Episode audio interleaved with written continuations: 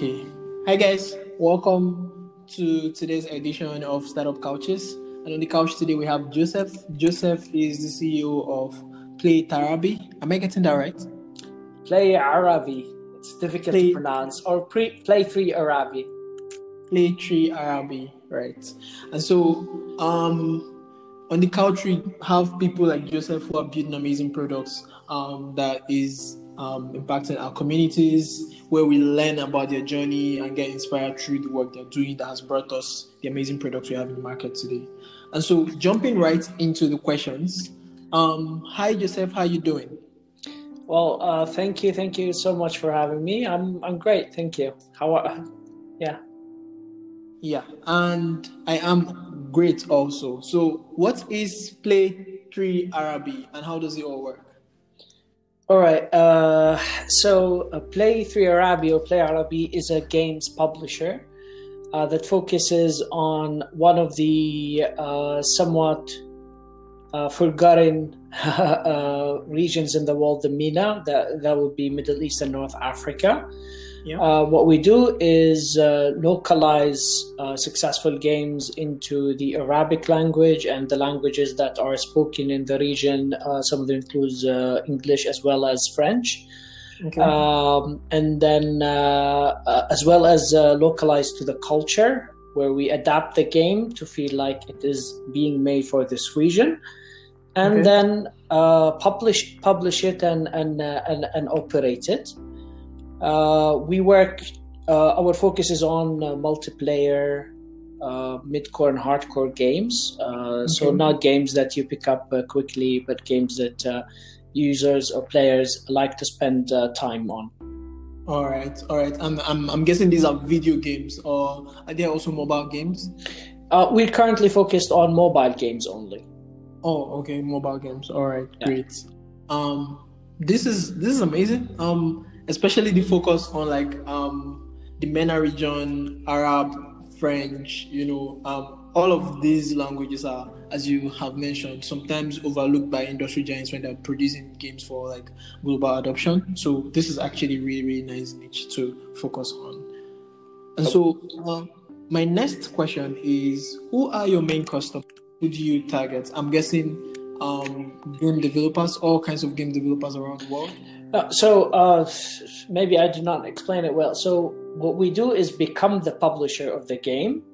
So the developers are our partners. They are studios from whom we license the games.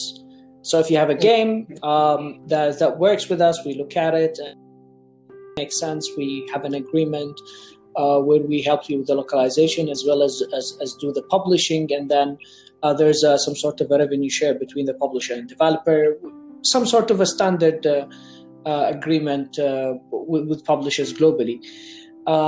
So when it comes to customers, where we make our money or traction, it's from actual users, from you and I, from others who would play our games, download them for free. Our business model is free to play, so users would download them for free and enjoy their games. And if they're willing to, they're free to spend.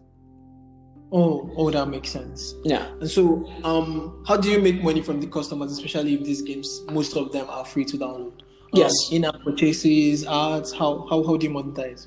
Yes. So, we focus on, because of the type of the games, they generally attract a sort of hardcore players. Hardcore players are not very happy with advertising. They prefer in-app purchases. So, okay. It is important for us not to have advertising in our game. So we do not make money from advertising, and we do not, disturb our users with ads. So the difference between what they call a hyper-casual game is a game that you pick for a couple of minutes, maybe never play it again, or maybe play it for a couple of days. And generally, you get ads everywhere. Ads when you finish levels, ads when you... And the type of users that we target, they prefer to play uninterrupted. And therefore, we do not serve them any ads, and so we only make our money if the users decide to spend inside the game. Okay. So okay, in our purchases, yeah. All right. All right. So how would you describe the growth of Play3Arabi today? You know, since you started, and I'm guessing 2016, how would you describe the growth so far? Oh, well, it was a bumpy ride, and I think that's a standard in almost any business, and especially if, in the startups who seek massive growth, right? So yes. We actually did start with small games. Then we started as a developer. We developed some small games, and we moved into publishing with small games. But then we went to publishing of this type of games, and this took us a while. And then eventually things are starting to pan out pretty nicely. For example, between 2019 and 2020, we tripled in revenue. So wow. It's 300% growth. This year we're fundraising, and so if we stay the same and with no fundraise or no extra push, we'll be somewhat. We'll have a small growth, 10-20%. But what we're doing is we're hoping that we can get a 10x, so 1,000% growth this year. This is because. We have a couple of amazing games. One has already been there for a year and is doing very well. And we'd like to start scaling it this year, scaling it to millions of users. We've had 300,000 downloads on it so far, which is pretty small for any game. We've had games where we've got millions of downloads, and that's important that at scale of a game. Or any product, basically, you need millions of users because that's when it becomes big. So this year, hopefully, we'll manage to do that. So bumpy ride and looking good recently. Yeah, looking good. You know, having a 3x growth since 2019, 2020 is really amazing. And, you know, just looking into the future of trying to 10x that is also really, really a great way to look at your business. And so you talked about currently raising, right? You're currently raising. How is that going? You know, so we have not been fundraising for 3 years. and that's why that's it's like... Because this is I understand that this podcast is for startups and entrepreneurs and that, right? So, generally, startup founders should be fundraising all the time. And we did not do that, which is a mistake, right? And I have to say it's a mistake. And The very first thing that was not so easy is basically going back into it. So in the past 2-3 years, especially the last 2 years, been more focused on the business rather than going and fundraising, which required us a while to get back into it, to basically start talking to people, remind them, and actually the ecosystem has changed, which means there are newcomers and then there are others who have changed their entire plans and strategy. So everything sort of. So it has been like starting from all over again. Exactly, starting the fundraising all over again. We have some interested parties to invest. We're in the discussions. Some have started their due diligence.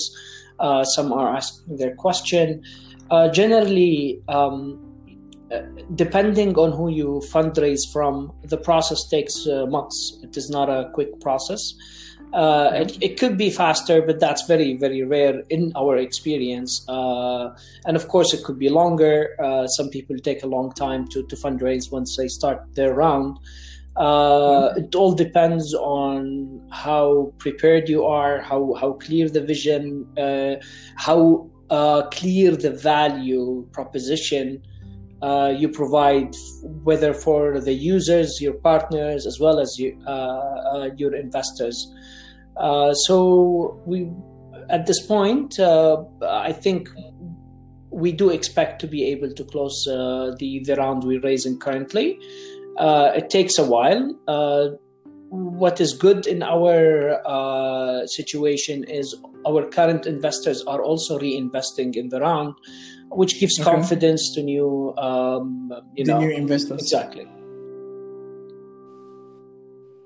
All right, that's pretty amazing. It seems like the journey is going pretty okay, even though not so easy.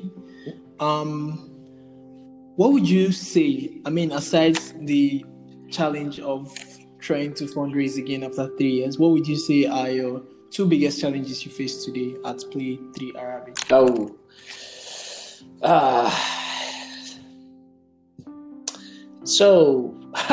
That is a tough question. The ability to identify your biggest challenge is always difficult because every day we founders face many difficulties, many things. Because, for example, we need to focus on what our product, our company. At the same time, we need to fundraise. At the same time, we need to hire. At the same time, something goes wrong, and you need to take care of it. And therefore, it gets really confusing. What I believe, we have two major challenges exactly. One, of course, is fundraising this step and the next, which is probably going to be more challenging because it requires a huge change in the company. Which is very tied to the second challenge. And that's why I believe is more important. It's hiring or finding the right resources. We are currently a small team of 10. And it took us a while to grow to this number because it is not easy to find the right people, and that is a huge challenge for every founder, I believe. In our case, I'm pretty sure it is a big challenge. We spend months interviewing until we hire someone, and we're still not sure how to accelerate it. So that's a big problem for us because by the end of the fundraise, and therefore by the end of the year, we'd like to grow to 25, to a team of 25. So we have another 15 person. To hire. Exactly. And it cannot take us months per person. Otherwise we'll never do that. And therefore it is a huge and major challenge for us. And I do identify the biggest challenge because when you're hiring, in my opinion, until a startup goes to a Series B, even not A, you're hiring very, very important people. You're hiring partners who help you. Yes, exactly. And so that would be the two. Part of them is connected with better fundraise. We should probably be able to attract better talent. At the same time, the better talent we acquire, the better we scale, and the better we achieve on our goals, and therefore the better we fundraise. So they're interconnected in a way. But I like how you see things.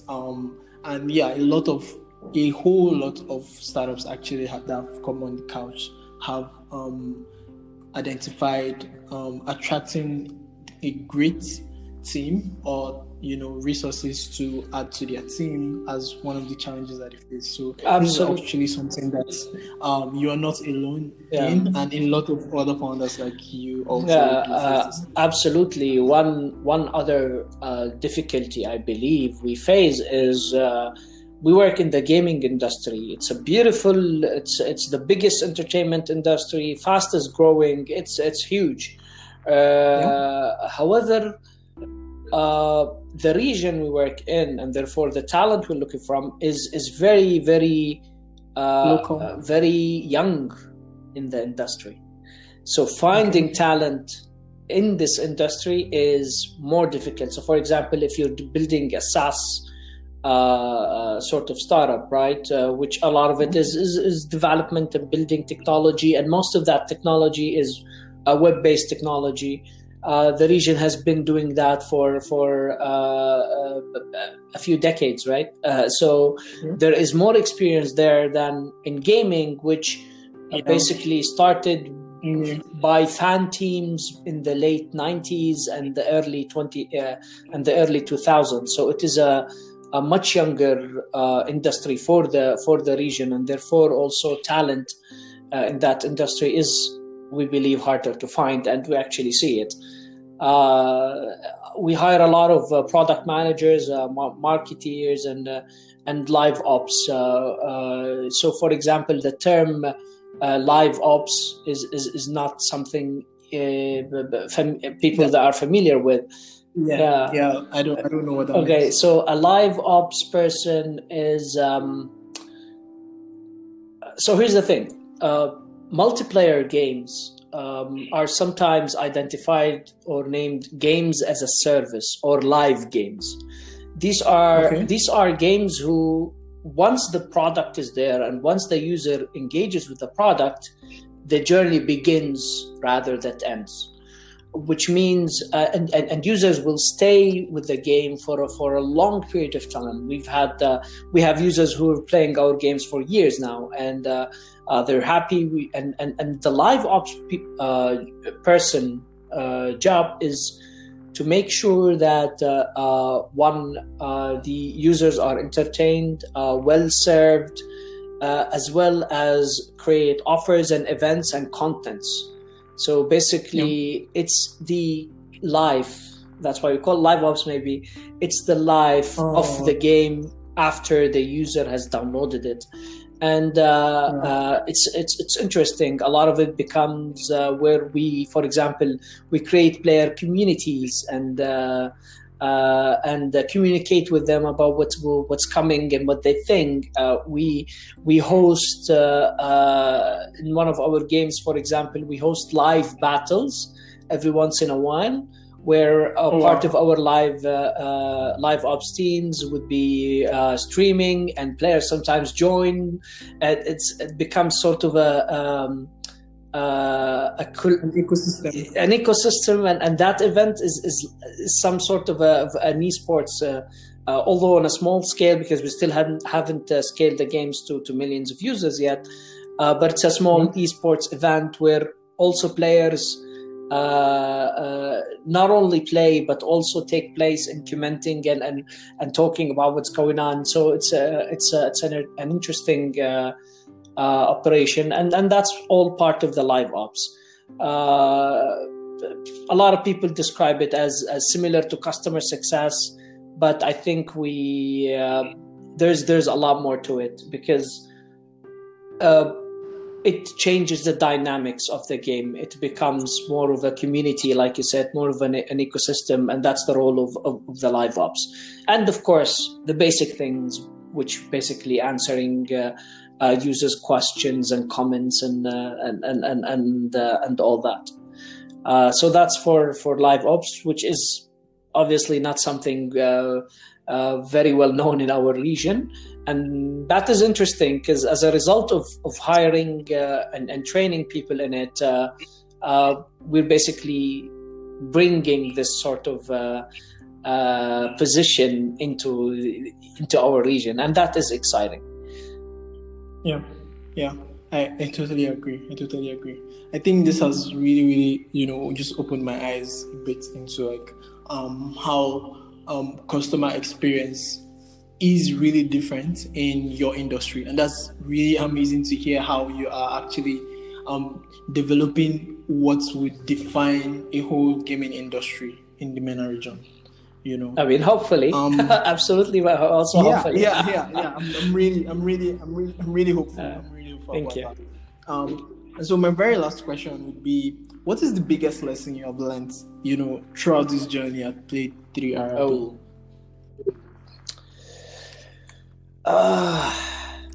That's a hard one. There are many lessons, but I would say the biggest lesson was very well coined or stated to me from a mentorship call I had yesterday. Someone in the industry building a nice mentorship sort of communication every once in a while, coaching me into how to make also this grow bigger and better. The quote comes from the a play by Shaw, and it goes, the reasonable man adapts himself to the world. The unreasonable one persists in trying to adapt the world to himself. Therefore, all progress depends on the unreasonable man. Unreasonable man. The depends on the unreasonable man.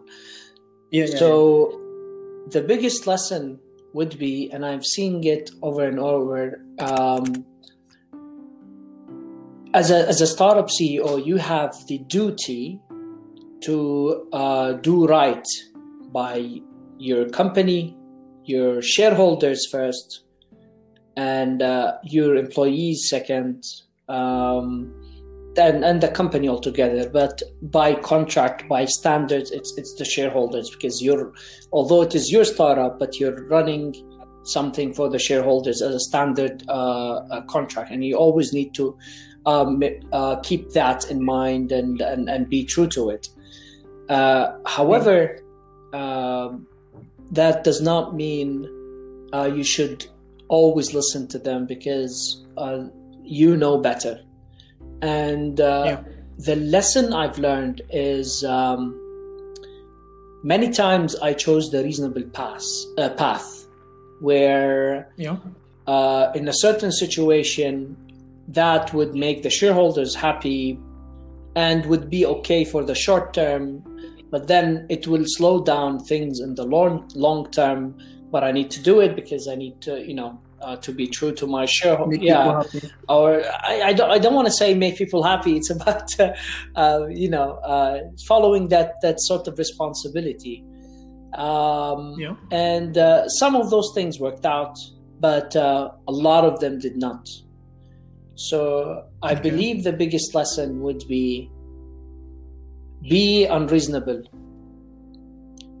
Do what is right, not for now. Do what is right for the big picture. If you're not, today might be difficult. And being reasonable means you'd like to survive the day or survive the month. And that is a challenge for a lot of the startups, because when the funding is not huge, there is a struggle, right? Especially in our region. However, if being reasonable enough to survive the day would mean a smaller tomorrow, a smaller vision, or a slower tomorrow, then be unreasonable. Fight for what's coming in the future. And that, I would say, is my biggest lesson. Even if you decline an investment when you need the money, because it is not right, it is not the right partner for your startup, then that is what you should do. Be unreasonable and do it. That's the most important thing I've learned. Yeah, I think that's actually really, really big lesson. Sticking to your vision, no matter how unreasonable it seems, since your vision is the thing that really just shows how far or how long term you're playing the game, right? So, I think that's actually a really, really great lesson. Just long term focus and sticking to your vision, no matter how unreasonable it might be. I think just having that in mind as a founder all the time could help guide you through even decision making. So on this juncture, I would like to say thank you so much, Joseph, for being on the couch today. I have had a really interesting conversation with you, learning about, you know, the gaming industry, learning about live ops, learning about customer service, and how, you know, everything tied together, even a little bit of esports, right? Which is a field I would really love to see Play3Arabi also really get into when you scale. I think that there is a lot of prospect in the future of Play3Arabi, and so I'm really rooting for you. I'm really also just grateful that you are on the couch today, you know, sharing your experiences and insights. And so I like to say thank you so much. Thank you again. Thank you. It's my pleasure. I hope I've added something to someone, even if it's a little bit. If not, I would like to, you know, say I'm sorry to the others, but I did find this also helpful for me, just being here. And a lot of the times we forget things until we are asked. And thank you for asking me. Yeah, definitely. And to everyone out there that is listening, make sure that you subscribe, make sure that you share this. And every single week, you know, you are assured that we're going to keep bringing you amazing people building great products out there like Joseph. And so until next week, bye.